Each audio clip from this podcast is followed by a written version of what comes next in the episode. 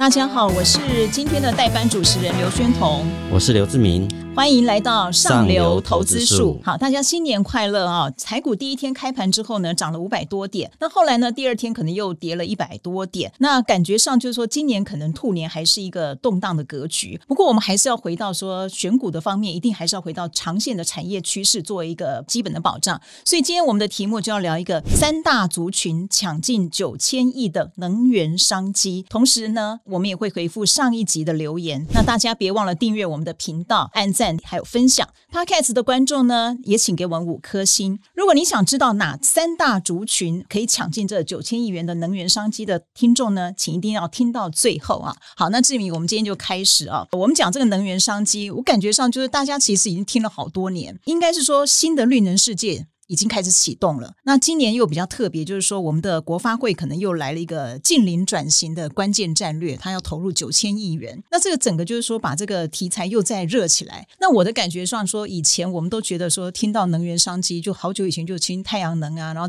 过去这三年听个风电，你就会觉得说这个题材好像很久了。那到底现在有没有什么新的新意呢？新的 focus 的焦点呢？其实我们你现在看全球全世界领袖现在最关心的议题是什么？除了俄乌战争之外，另外一个就是近零碳排这样的议题嘛。那其实对照台湾来讲，过去台湾其实是一个排碳的大户嘛，那现在大家会把这个绿能的能源加进去以后，把碳排慢慢降低，那这里面就需要很多的投资嘛。那以现在世界局势来看，消费性的电子相关的领域的确会相对是不好的，那但是政府投资的这一块，尤其是像国发会已经强调说未来几年要投资九千亿的状态下去做资本支出，那它其实会带动这个整个产业的发展，是我觉得趋势是长线的。那目前看起来就是说，像前几年我们有缺电的一些危机啊，或是跳电危机，所以说在这方面大家都会把新的这个电网给建立起来。电网像过去可能台电是透过三条的这种超高压电线去做北中南的电网的组合，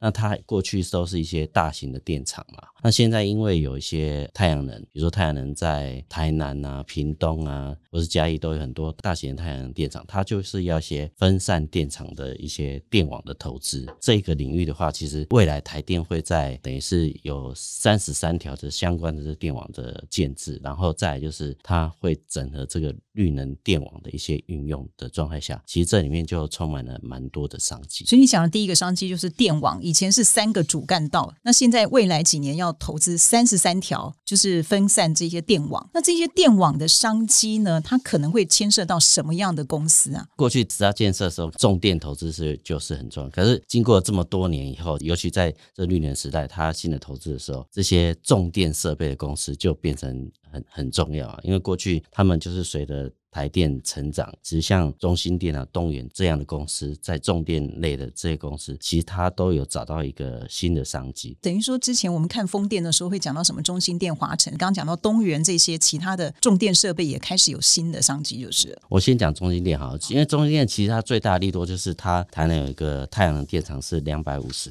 六枚的这个太阳电厂，那它其实已经并网，并网之后等于是每年就会有大概十五亿的贡献，是稳定收益的二十年，因为它是跟台电签约的，所以每年就是把电卖给台电，所以它就可以有这个稳定的收益。那这过去都是没有的嘛。那新的就是它在台电设这些电网的时候，它其实也是台湾非常重要的这个等于 C I S， 就是气体绝缘开关设备的一个产品的重要供应商。那它这里面其实就有拿到很多的订单，那像手头订单可能都在超过两百五十亿以上，当然它是逐年去认列嘛。那其实中兴电还有一个布局就在花莲的部分，它其实花莲有一个很大的太阳能电厂的设置的一个计划，那当然现在还没有完全定案啊。如果是定案的话，我记得那时候他们董事长讲说，这可能是台湾绿能最大的场域，就太阳能电厂最大的场域，那这部分可以贡献，记得他当时讲是说台湾绿能的大概零点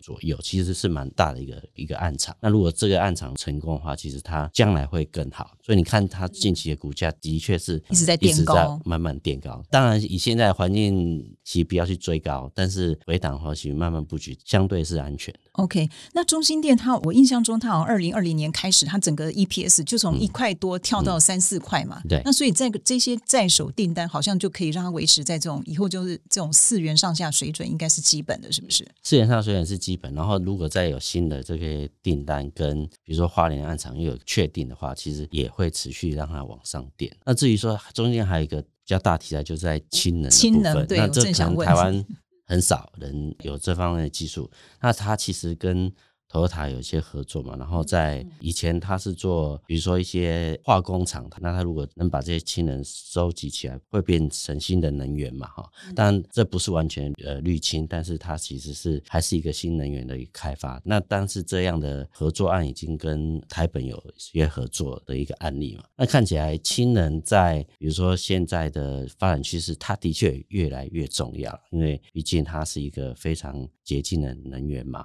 现在是一个实验案场，那如果未来有更好的规模的话，其实它就可能会从台湾走到海外去，所以这里面的商机就更大。哎，志明，我可不可以这样说，就是说氢能这个这个能源，虽然它真的要发展成功，可能还有一段时间哦。那但是在台湾，如果说只要氢能这个题材一提起的话，相对于布局比较完整的，就是中兴电就是代表嘛。OK， 那你刚讲的是中兴电，那刚你好像还提到一个东元。其实过去大家对东元的感觉就是一个资产类股，嗯、那它比如说新庄有很大的土地的开发的计划，一直都在计划。但没有感觉好像没有确切去执行，其实它最重要的技术还是在于节能马达的导入，然后它其实像高效率的马达，然后一些变频器还有泳池的相关系统，这是可以变成整个一个低碳的工业的解决方案。那你像一些新的工厂的建制，它就需要这种节能的这些设备跟方案嘛。那当然现在是跟台湾的一些钢铁厂合作，那将来往海外去，比如说像中国啊、东南亚、啊、印度，这都是蛮有机会的。从今年开始可能大家可以慢慢注意它成长的状态，当然还是要非常关心它的营收的成长的状态嘛。那另外就是像北美这油气，因为现在能源价格比较高，其实油气相关的这些推动一些新的设备的更新，其实它也有比如说马达，省电的马达，这在北美其实也销售的还不错。那所以说我觉得这个领域也是东元可以慢慢稳健往上走，摆脱只有这个资产开发题材的一个稳健的公司。那现在股价好像还不到三十块，可以慢慢注意就是了。是。好，那刚才我们讲的是第一个，就是我们讲要三大族群可以吃到这个能源商机的嘛。第一个就是电网，那你刚刚讲的是电网的部分，那接下来还有哪其他的族群今年会比较受到重视呢？今年其实还有一个最重要的题材还在储能的部分。储能，那为什么会这么的越来越重要，是因为其实我们知道台湾在推展绿能里面，像太阳能，它是白天发，晚上就没有了，晚上就没电了嘛。嗯、那你这个电是一个储存成本非常高的一个产品，那你要维持电网平衡，就是重点就是你要储能，你就是把白天发电过高的这个太阳能电，然后储在它的储能案场。那这里面其实可能往后几年，就是以台电的规划，就有五百兆瓦这么大的一个容量的建制，那只是台电，那可能还要搭配民营的相关的这些公司一起合作，让它慢慢的变高。那只要太阳能的容量变高，它就储能的规模就要变大。那台湾里面我们比较关注像云豹能源这样公司，它今年也应该会挂创业板嘛。那它最大的基石是在它本来在台南有一个一百二十八兆瓦的太阳电厂，去年是并了一百零八兆瓦，那今年还有二十兆瓦的案场会持续并，所以说它的太阳能的案场就跟中兴电一样，它也可以会稳定获利二十年，当然规模比中兴电是小一半嘛。但是它有新的一个题材是它在储能这一块是很早，就是台电在做第一阶段储能的一些实验的时候，它其实它的子公司台普威就已经去投标，然后也是第一批获得这个储能相关设备建制的一个公司嘛。那它现在今年又把这个储能设备又在扩大，它在宜兰又弄一个两百兆瓦的一个呃储能的案场，那可能在今年会有第一阶段的这个并网，那明年会持续。所以说长线来讲，它应该是台湾做绿能相对非常稳健甚至是灵活的一家公司。它的营收比如说前年就二十亿，今年已经六十四亿，两年就有成长三大幅成长。对，那其实它的那个营收其实是慢慢往上垫的，所以说这家公司也是大家可以注意的绿能相关的一家指标性的公司。先总和一下，就刚才你讲一个重点，它是除了台电以外民营里面储能的应该怎么说规模最大，储能规模最大的民营厂商、嗯、台湾嘛是、嗯OK， 所以说我们讲到储能的话，台湾除了台电以外的民营第一大就是云豹。那另外一个小小的问题就是说，它什么都做，太阳能、水电什么，那它应该算是一个什么样投资控股，还是整合商？还是它其实是投资的公司，也是一个整合商。等于是在建制的初期，它是用设备整合这些，那在还有管理的部分嘛，它每一个案场可能都是一个投资案。那如果他觉得在案场稳定之后，他也可能会出售这个案场相关一些股。又可以变成一个控股公司的获利。你刚刚提到就是说创新板，他们要挂创新板，感觉上这个创新板好像开始要变成这个能源一个小小的聚落。是，好，那你还有没有其他储能商机这一块这个族群还可以跟大家介绍一下的公司呢？其实还有就是美商的普威公司，它其实它是储能前三大的厂商嘛，那它跟台湾有合作的厂商，比如像天宇，它也是有这样的机会，就是天宇帮这个美商的普威做代工，所以它营收也的确是渐渐的往上走。那另外一个就像盛达，它是做跟韩国电池厂跟西班牙的相关厂商做合作，那等于是他们这些厂商在海外取得订单，然后请盛达帮他在台湾组装代工，其实它的这个业绩也是稳定的往上走。那我觉得今年储能这一块比较特殊的就是汉翔，大家比较没有注意到，大家对汉翔的印象就是永鹰号，至于在储能部分，其实汉翔在台中然后高雄的土地其实还蛮大的，储能它就跟台达电合作，那其实呃每个案场都慢慢的变大，所以说在军工在储能这一面，军工是稳健发展嘛，然后储能是一个新的题材加入，所以说对它的这个本益比的提升也其实也是有帮忙的。汉翔还有一个业务、哦、汉翔还有，因为其实台电有很多能源的发电机里面要很多发动机嘛，过去汉翔是做发动机的维修啊什么零组件，这部分也会变成电力就是发动的重要的设备之一，那其实它也跟美商合作，那将来它可以在台湾也变成这种能源发动机的重要的维修的供应商。不过你刚刚讲到还有跟台达电合作，其实台达电就是一个节能减碳一个指标，你看它这几年的股价，其实你只要趋势走对，股价都会还你公道的、啊、好，那我们刚刚讲的说我们今天要讲三大族群，刚才已经讲了一个电网、啊、还有刚才讲了一个储能，这两个，那第三大今年可以重视的这个能源商界族群你觉得是什么？最重要还是离岸风电的建制，可是离岸风电不是已经讲了好多年？对，重点是过去几年讲的都只是一个梦，应该小英政府那时候是把第一阶段储能是离岸风电是在二零二五年嘛，那它是那时候的规划，现在才开始大量的离岸风电在设置，那当然到二零三五年还有一大部分。那这里面我们比较关注的公司还是大家比较注意的像世纪钢这样的公司，那为什么？是因为它过去做一些像呃离岸风电一些 Jacky 跟那个相关的一些设备，那现在这个量其实也慢慢变多，然后复杂度也慢慢变高，那其实九十四公尺的高，然后他们又在台北港又弄了新的这些厂房，那过去题材刚发酵，就离岸风电刚发酵到股价从十几块涨到一百多块嘛，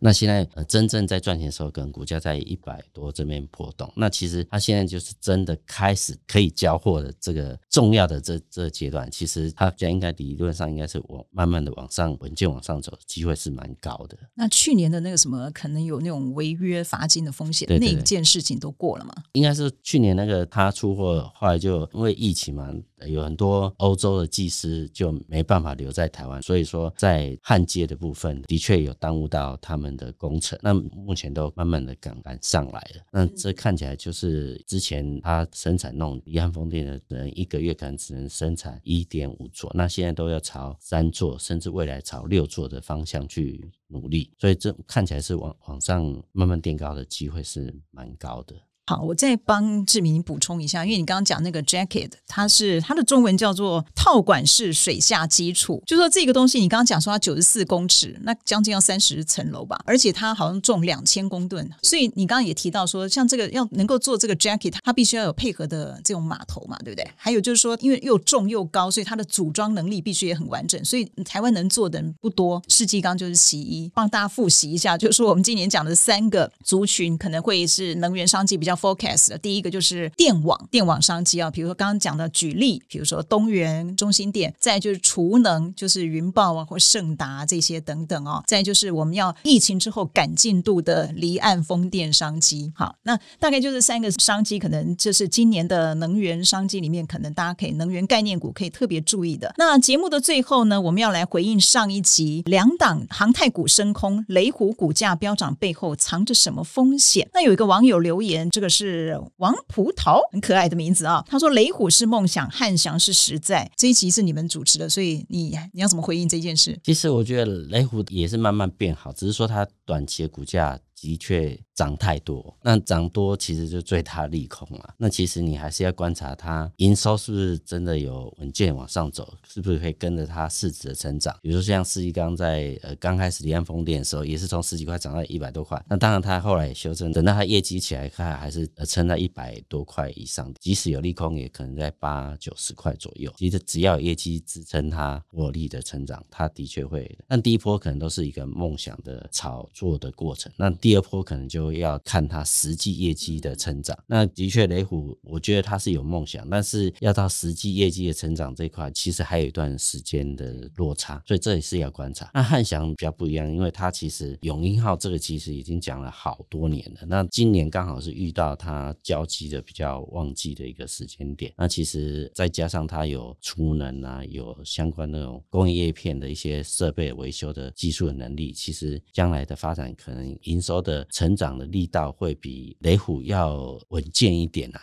OK， 那第二个是一个陈小姐，她问金刚，金刚就是一五八四的，它是做特殊合金材料的，我们以前把它归类为航太还是军工股嘛，是不是？那你要怎么回应这个陈小姐呢？其实金刚我记得、呃、现在市场潮跌好像是有拿到 iPhone 相关的一些零组件的一个商机啊，如果你是短线炒题材的，你还是要小心一点。以现在的环境，大家对通膨的疑虑慢慢好像要在减少的这个状态，然后升息的步伐好像也有稍微趋缓的状态，所以我觉得在第一季可能相对是乐观一点点。但是你到公布第一季财报，比如说三四五月那时候，第一季财报开始要出来，大家都可以拿着真实的财报去检视你公司的体质，那可能就不一样，大家可能就会面临原来股价上涨了一段，反弹了一大段，但是它的基本面其实是没有跟上来的，那可能就会做一个再测一次底的这个机会。那我觉得这个可能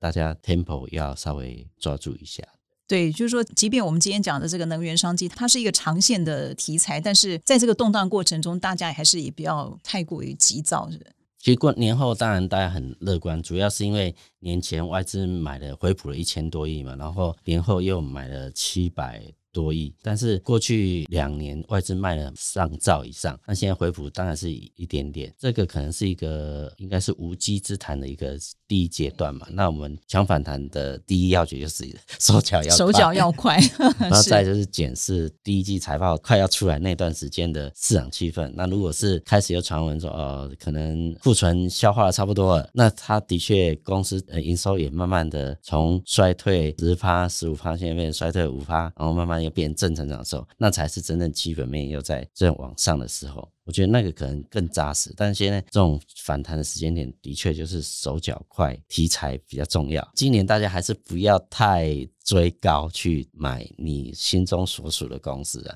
毕竟今年的环境上半年还是比较变数比较大。你大家知道大选之前前一年其实股价相对是好的，今年操作还是要沉稳一点哦。好，那大家看完了这一集的上流投资术，别忘了留言给我们。那我们今天就聊到这里，如果对内容有兴趣的朋友，欢迎购买我们财讯双周刊第六百七十八期哦。其实我们把这一次把这个能源商机相关的概念股这些都写得非常的详细。那上流投资术，我们下次再见，拜拜，拜拜。